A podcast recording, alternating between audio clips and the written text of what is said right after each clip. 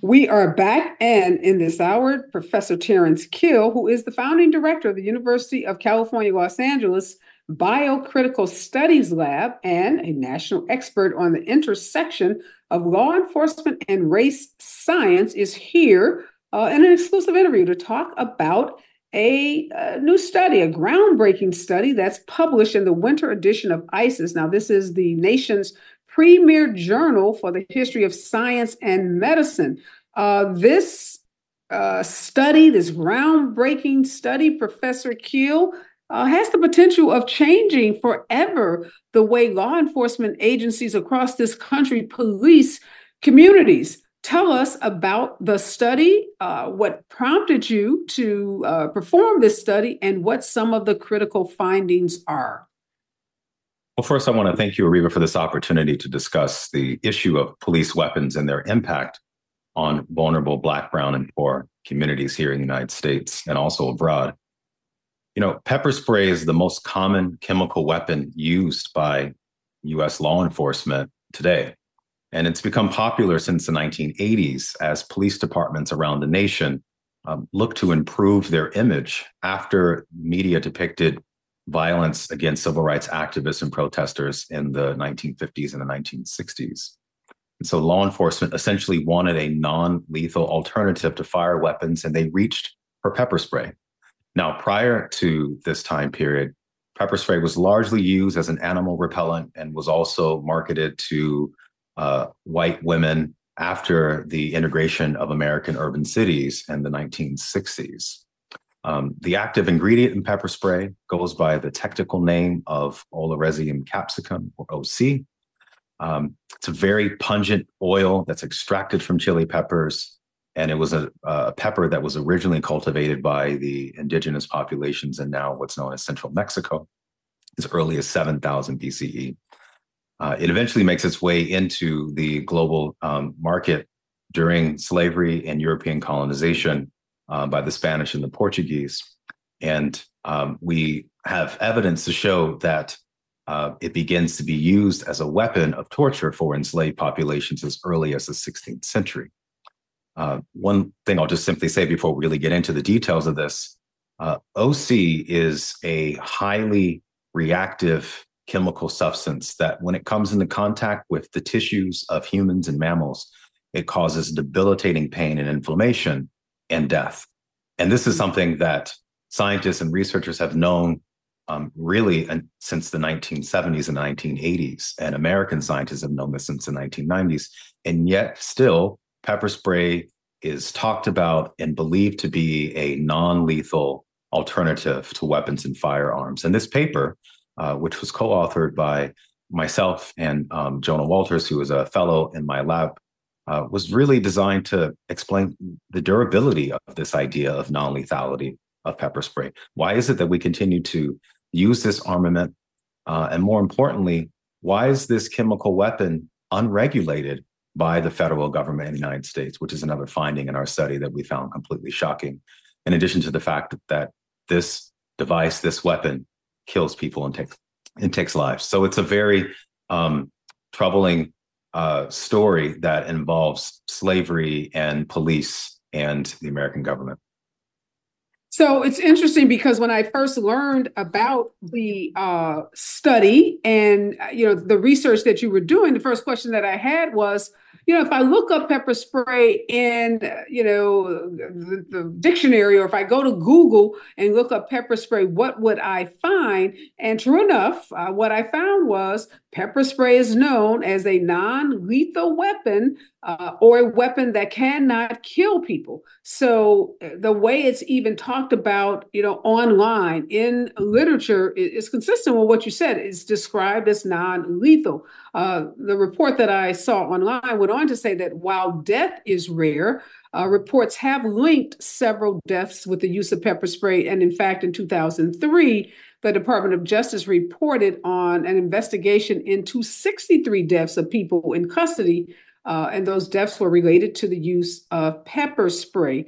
Uh, so, you know, it begs the question of if your research, you know, as a result of your research, you have concluded that this pepper spray is not non-lethal. And as brilliant as I know that you are, uh, as you have just stated, that this has been known, widely known in the American, U.S. scientific community. Why is it that this myth of pepper spray being non-lethal, why has it been perpetuated all of these years? Right. There are really two reasons or sources for this myth. The first takes us back to slavery and the really the first encounter by Europeans with this chili pepper. And then the second reason brings us to the present. And I want to say a little bit about the first before I move to the present. And so when European colonialists came to the Americas and discovered this early pepper, they also brought with them these highly racist ideas about people who live closer to the equator in warm climates having an innate tolerance for hot temperatures, spicy foods, and also, importantly, high pain tolerance. And what European colonists began to believe is that somehow uh, West African populations and Mesoamerican communities and indigenous people were immune to the effects of pepper and that they could consume this food, use it in their diets, use it for medicinal properties because peppers for a very long time have been used um, as a medicine. In fact, it continues to be used as a medicine. Uh, and so this was wedded with an idea about the difference in black and brown bodies that makes them more sort of resistant to the effects of peppers. And so when this idea begins to mix with the brutality of slavery, um, we have documented evidence of slave masters and overseers using peppers as a form of weapon and punishment. And this documents as early as the 16th century in the Caribbean, but also in the Americas uh, as early as the 18th and 19th century. Um, we were able to discover uh, interviews of formerly enslaved people that were conducted by the federal government in the 1930s, where enslaved Black Americans talked about having been whipped by slave masters and having uh, peppers and ground black pepper rubbed into the wounds of their bodies. And not only is this dramatic and shocking, but it also reveals a kind of disturbing mentality of being able to use this food source on a people where it's believed that rubbing this into the wounds of them would not kill them, but it would subdue them, it would punish them, it would create forms of subjugation that would diminish the will of a unruly or untrustworthy subject. And I want to stress that because this idea that peppers are somehow are benign or mm-hmm. not violent or not or not um, lethal carries with this idea of you use the pepper to subdue someone who's not listening to reason, who's untrustworthy, and who can be punished. And this very same logic that was really pioneered in the context of slavery has endured into our present political moment with the use of peppers uh, within law enforcement. So I, I think the, the the the the roots in slavery are really really important, and specifically the idea that peppers can be used to subdue someone's will. Um, the second point has to do with science, medicine, and law enforcement. Mm-hmm. What happens essentially is that um, law enforcement departments have a PR problem after the civil rights era. Black activists and their allies are being beaten and bludgeoned to death on camera for American viewers to see all throughout the United States in the 50s and the 60s. And in fact, this televised brutality by law enforcement was used to the advantage of Martin Luther King and SNCC and other civil rights organizations to put the pressure on Congress to pass the Civil Rights Voting Acts. At the same time, however, uh, the public began to sort of lose its trust in law enforcement and police. And it's in, in this moment, law enforcement began to um, adopt this pepper spray, which had been marketed largely as an animal deterrent and used largely to ward off bears and deers, uh, and also as a self defense tool uh, within the consumer market. And there's some important parts that are relevant here. Uh, one, when this weapon was adopted by law enforcement, there really hadn't been any conclusive studies concerning its lethality by American scientists. There had been some work by scientists in Europe, specifically in London, who were studying mice and looking at the sort of physiological effects. But there wasn't enough known about the actual substance to determine for, for good whether or not it was lethal. And so, not having this information, it was re- it was introduced into the police um, arsenal without knowing for sure whether or not it was going to take people's lives. And sure enough, shortly after it was introduced into um, law enforcement technology, people began to experience severe reactions and, in some cases, actually death. These efforts or these cases were largely ignored and suppressed. And it has everything to do with sort of trying to maintain the status of law enforcement and the legitimacy of violence against brown and black populations. For example, we know that in 1995 and the early 1990s, the National Institute of Justice conducted their own study of pepper spray and specifically of OC. And what they discovered uh, in this study using mice essentially is that a 185 pound man needed only to be exposed to about 1.46 fluid ounces of OC on the skin before it was lethal. This mm-hmm. same 180 pound person could die if they had swallowed something around two tablespoons of OC. And why this is important is that in many cases, when law enforcement are using pepper spray, they're using pepper spray at incredibly long intervals, incredibly short range intervals, the the the chemical substance is going into the eyes, it's going into the skin, it's going into the into the mouth of subjects, but also, and more importantly, pepper spray for law enforcement use is unregulated by the federal government. It's also unregulated by state legislators. Mm-hmm. In this mm-hmm. paper, we tried to find state laws that put set limits on how much uh, OC one could have for law enforcement, and we couldn't find any laws that regulated this. There are consumer laws that regulate how much OC you can have in the pepper spray you could buy at Big Five or at a sporting goods store. But the mm-hmm. kind that's sold to law enforcement and police is completely unregulated. And we don't actually know what those chemical compositions are and how much of it is there.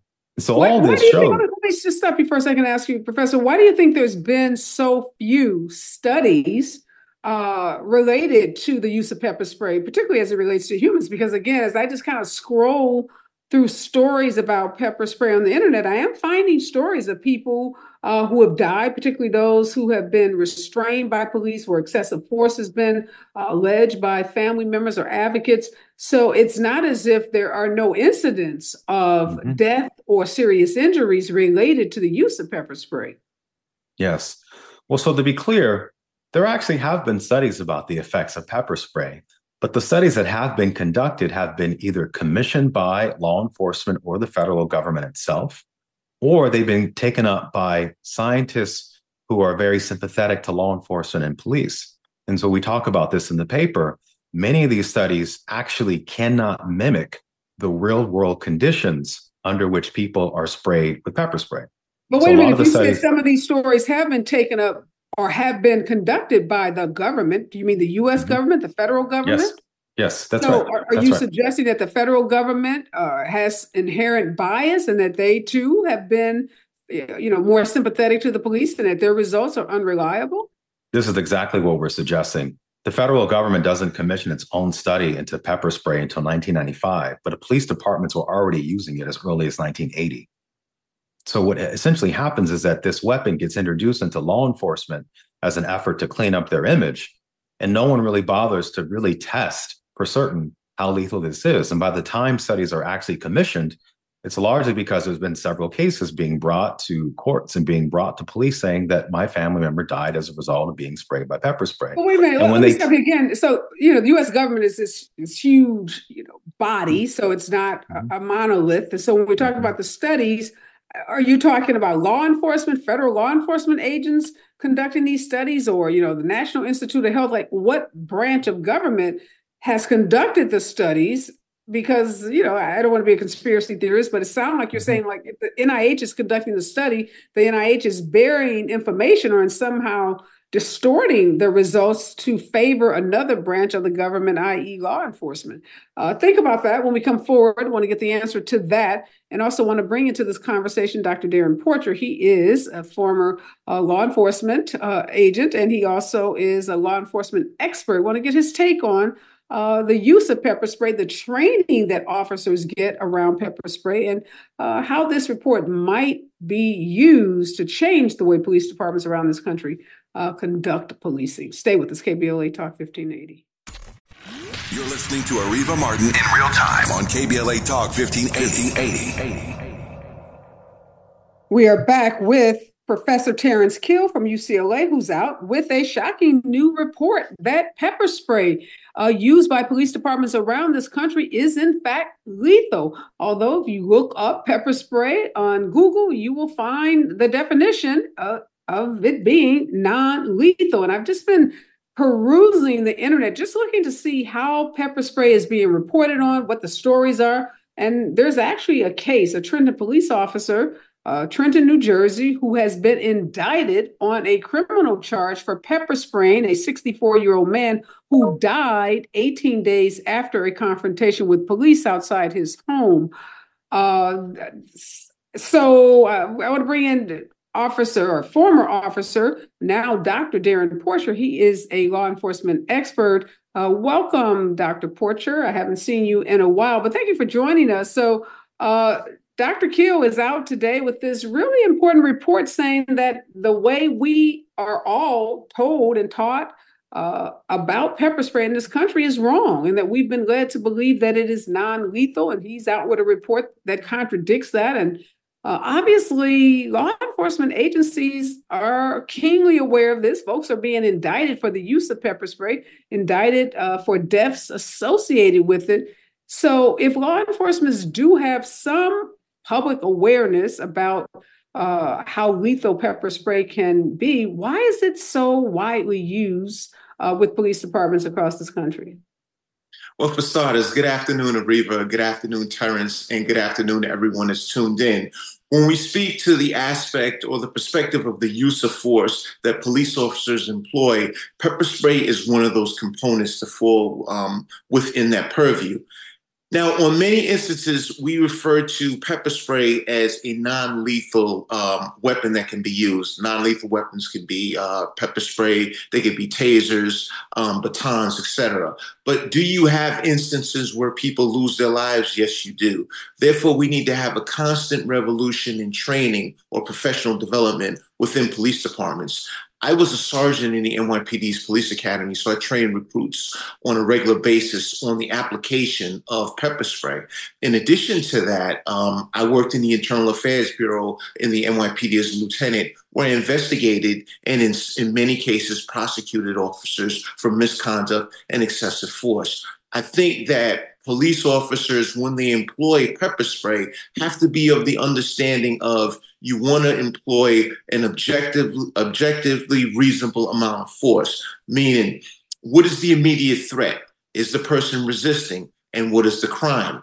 You don't want to use a disproportionate level of force against an individual when you're encountering them pepper spray initially was deemed as one of those um, non-lethal use of force methods that would not cause uh, an extreme level of harm.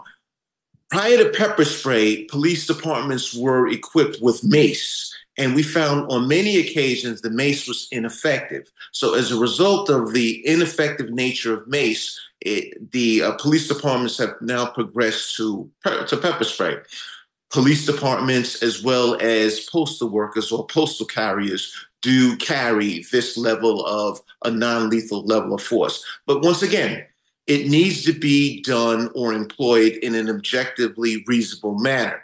If it's excessive, the officer needs to be either prosecuted, fired, or disciplined accordingly. It's on a case by case basis. So, and no matter what you use as a police officer, you're going to cause a person's death. Because when we think about a, a dangerous instrument, for example, it can be a chair, it can be a glass of water, it can be a tube of water, it can cause someone's death. But at the same token, it needs to be that being pepper spray needs to be employed smartly.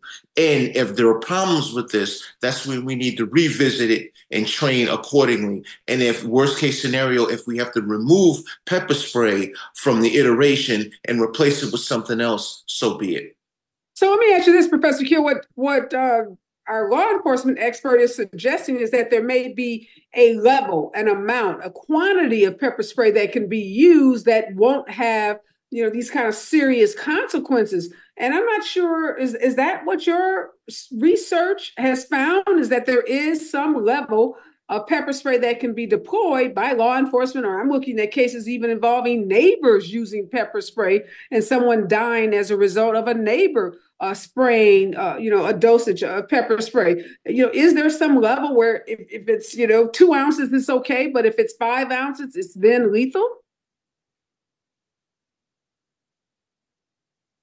I think you're uh, think muted. muted. My apologies for that. Uh, to answer your question, no, there isn't an objective measure or amount that can be used where you can be a hundred percent confident that it is non-lethal.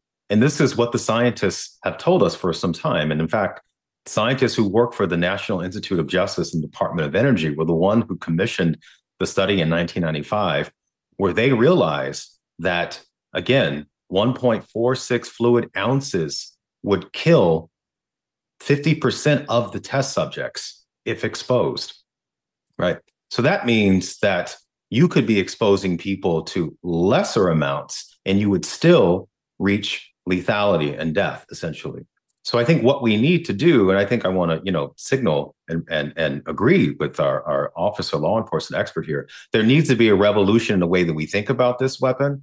And that revolution needs to involve this is a lethal weapon. And there have been several recent cases, like the case of Tyrone West, who dies on the street of Baltimore after being sprayed um, numerous times by pepper spray in July of 2013. So much so that the officers who were involved, and there were 12 officers who arrested him and sprayed him, they themselves had to be taken to the hospital as a result of exposure and contamination. And yet, even still, in the case of Tyrone West, his death was deemed to be undetermined and possibly attributed to a cardiovascular disease. So we have cases where it's not just law enforcement training. Bodies are very different. The composition of our bodies are very different. When you have a weapon that is lethal, we can't predict in advance its effects. And I think community activists, uh, people working on police reform, they want a world where law enforcement don't have lethal weapons. Full stop.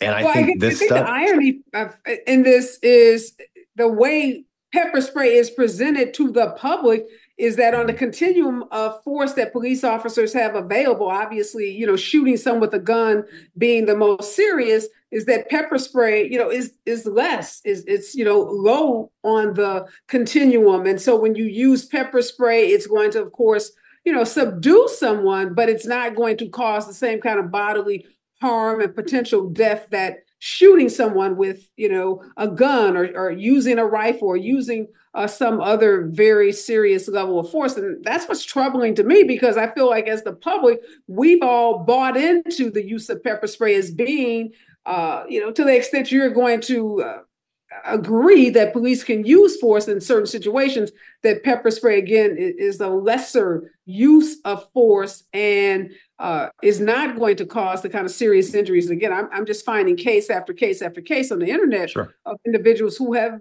been exposed to, whether it's by a neighbor or police officer. So we should be clear about this that there are individuals in your community who mm-hmm. may have access to pepper spray and may be using it. So it's not just law enforcement, although uh, clearly law enforcement is using it uh, throughout this country, as, as uh, Dr. Porcher has told us. When we come forward, I want to talk about Dr. Porcher. What does this mean? Is this the kind of report that law enforcement agencies across this country are going to take and use in a way that's going to uh, constitute some kind of reform? Are we going to see police officers trained differently on the use of pepper spray or perhaps the elimination of pepper spray in the arsenal of tools uh, that they have uh, in conducting the work that they do on these streets each and every day. Stay with us, KBLA Talk 1580.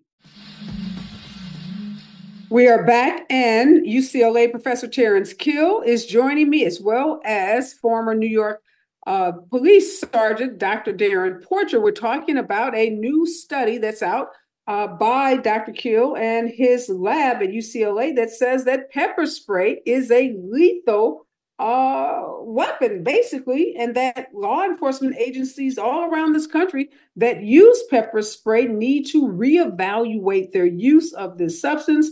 Uh, this report suggests that the uh, FDA needs to regulate this substance. And I would say that the public needs to be re educated about uh, pepper spray and the serious consequences that it can cause, including death. So the question to you, uh, Dr. Porcher, is what is a law enforcement agency or what will law enforcement agencies around this country you think do with the findings of Dr. Keel's report? It's uh, this study is being published in the winter edition of ISIS. Uh, it's ICIS is considered the nation's premier journal for the history of science and medicine. Uh, so this is, uh, you know, being published in a, a very reputable journal, journey, uh, journal, excuse me, uh, and there's some pretty serious implications outlined in this study. Well, I believe that the study should be reviewed and it should be taken in consideration amongst police departments throughout the country. I work as an expert and I represent plaintiffs in 1983 or civil rights violations um, against plaintiffs by police all over the country. And primarily, I focus on these use of force cases. And what happens is if you have a robust level of research behind something like pepper spray, for example. Um, it's introduced into the courts, and an expert can review this and present this into a court case. And if the plaintiff is successful in this particular matter, then that's what, in many instances, will cause police departments to change the practice of whether it's using pepper spray, whether it's the way they train officers to use a baton, etc that's the way things get done. Uh, we can have a tabletop conversation about this, which is all well and good, but ultimately, I find policy is changed within police departments through civil lawsuits, and they have been effective. And it's just unfortunate that the taxpayer is on the hook based on the failure to train officers properly in police departments throughout the country. So I'm open to it. Um, I applaud the fact that this study was conducted, and hopefully this can be injected into police departments and they can make the uh, the an accurate assessment to say hey look let's take what we feel can work for the public because police officers are public servants to ensure that we have a lesser degree of people that are hurt or even killed by police officers in street interactions so professor uh, Keel what uh, dr porcher is talking about is how experts in these 1983 uh, cases, cases. Uh, these, these police brutality cases, how experts rely on research done by you know researchers like yourself. And clearly, that's one way, and I agree with Dr. Porcher that laws get changed in this country is because civil litigation has that impact. A police department gets hit with a $50 million judgment. It causes everyone to take notice and to go back and to reevaluate their policies. Uh, that's a case by case basis, and we got to wait for that perfect case to happen. We've got to hope that that lawyer finds your research. So there are a lot of things that have to fall into place. Uh, I'm just wondering, in a more holistic way, in a more comprehensive way, how can this research, you know, find its way into uh, law enforcement agencies across this country, including at the federal level, and we see some wholesale changes in the way police departments are, are using pepper spray. I think that's a great and important question. I think the thing that I would like your your viewers and listeners to to take away from this discussion is that the pepper spray used by police departments in the United States is unregulated. What that means is that the composition of the OC that's in their devices, the volume that they use, the mechanism of distributing it varies from agency to agency. It depends on what weapon manufacturer they're producing. This makes pepper spray completely different than a firearm or a nine millimeter weapon. A nine millimeter is always going to be a nine millimeter, regardless of who hands it is.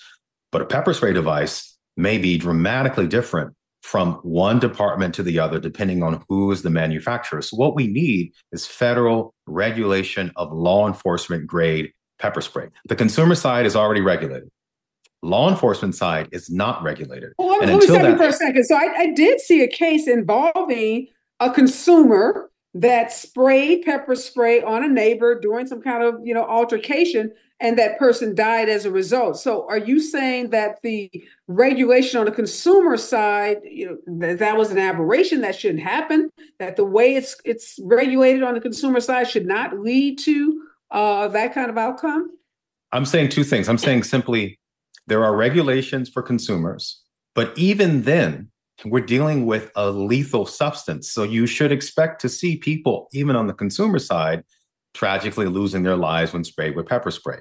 But that isn't the real crisis that Black and Brown communities who are subjected to law enforcement violence are really dealing with. The vast majority of the issue are when police use pepper spray and they take someone's life, and that death is blamed as heart failure or asthma. When in fact, what we should be saying is, well, what was the composition of that pepper spray that was used on them? Because we know that it's an unregulated substance when it's in the hands of law enforcement. So, in other words, training is good, but training won't matter if the pepper spray used by police departments is not regulated at the federal level. And that is the major concern of the communities and organizations that I work with who have inspired this study. The countless cases that I have read in my lab of people who have lost their lives after being subjected by police to pepper spray only to have their families be told this person died because of asthma or a heart condition. That has to change. Have you shared the results of your study uh, to date with any law enforcement agencies? To date, our study has not been shared, but my hope with this conversation, it will give us an opportunity to uh, inspire the interest of law enforcement and police departments to be interested in the work that we're doing. So, uh, Dr. Porcher, I, I know you said that from your experience, what you've seen is that policies change when folks are sued, when there are big judgments uh, awarded against police departments. But uh, are you hopeful at all that uh, Dr. Keel can you know arrange a series of meetings or in, in, some way figure out how to disseminate this information to police departments and that we don't have to wait until someone is dead until there's a lawsuit that's been filed against a police department but that police departments on their own might voluntarily agree to either do their own additional research or to incorporate uh, into their practices uh, new policies based on this research the pathway to engagement would be to confer with whoever the director of training is in a particular police department. You probably want to start with a place like Los Angeles. You even have a police department at UCLA. You engage the uh, the director of training in that particular component, and then that's where your conversation starts. There's no national standard um, in policing, so you're going to have to go block by block. But I think where you can probably get a more um, macro perspective would be if you engage the manufacturer of the pepper spray, and that would enhance or enable you to get your message out to more police departments because that manufacturer of pepper spray may be willing to partner with you to reduce the level of potency with the particular pepper spray that's being used by police. That's an excellent point, and uh, that was going to be a question I was going to ask you, Professor Keel. Is have you had conversations with manufacturers or even with federal uh, you know the fda the, the agency responsible for regulating i don't know if it's fda but whatever that federal agency is that's res- would be responsible for regulating uh, the chemical. So in writing this report and study we did have conversations with manufacturers but unsurprisingly manufacturers are not exactly forthcoming in wanting to disclose the composition of their chemical uh, pepper spray that's sold to police departments. And in fact, most manufacturers use the Scoville rating to talk about the concentration of their pepper spray.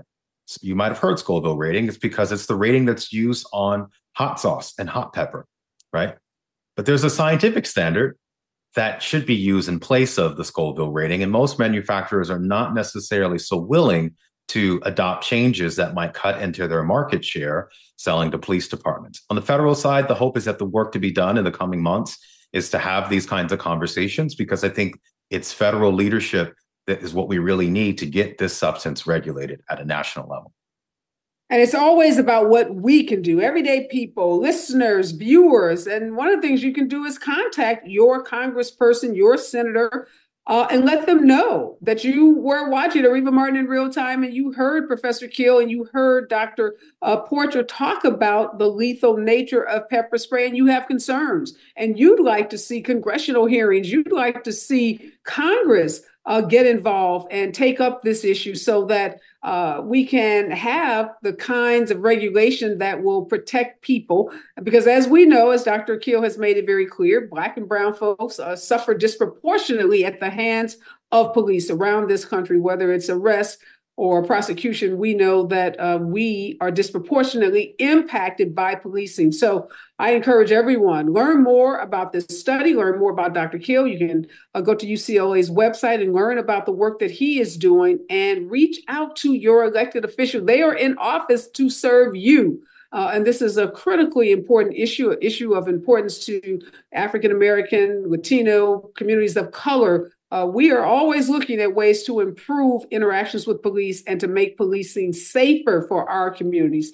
Uh, and this is really an important step in that direction. Thank you so much, Professor Keel, for the work that you are doing. Again, a groundbreaking study published in the winter edition of ISIS uh, magazine that has found that pepper spray, a chemical commonly used by police departments across the country, is a lethal substance. And thank you, Dr. Porcher, for your insights on this very important issue.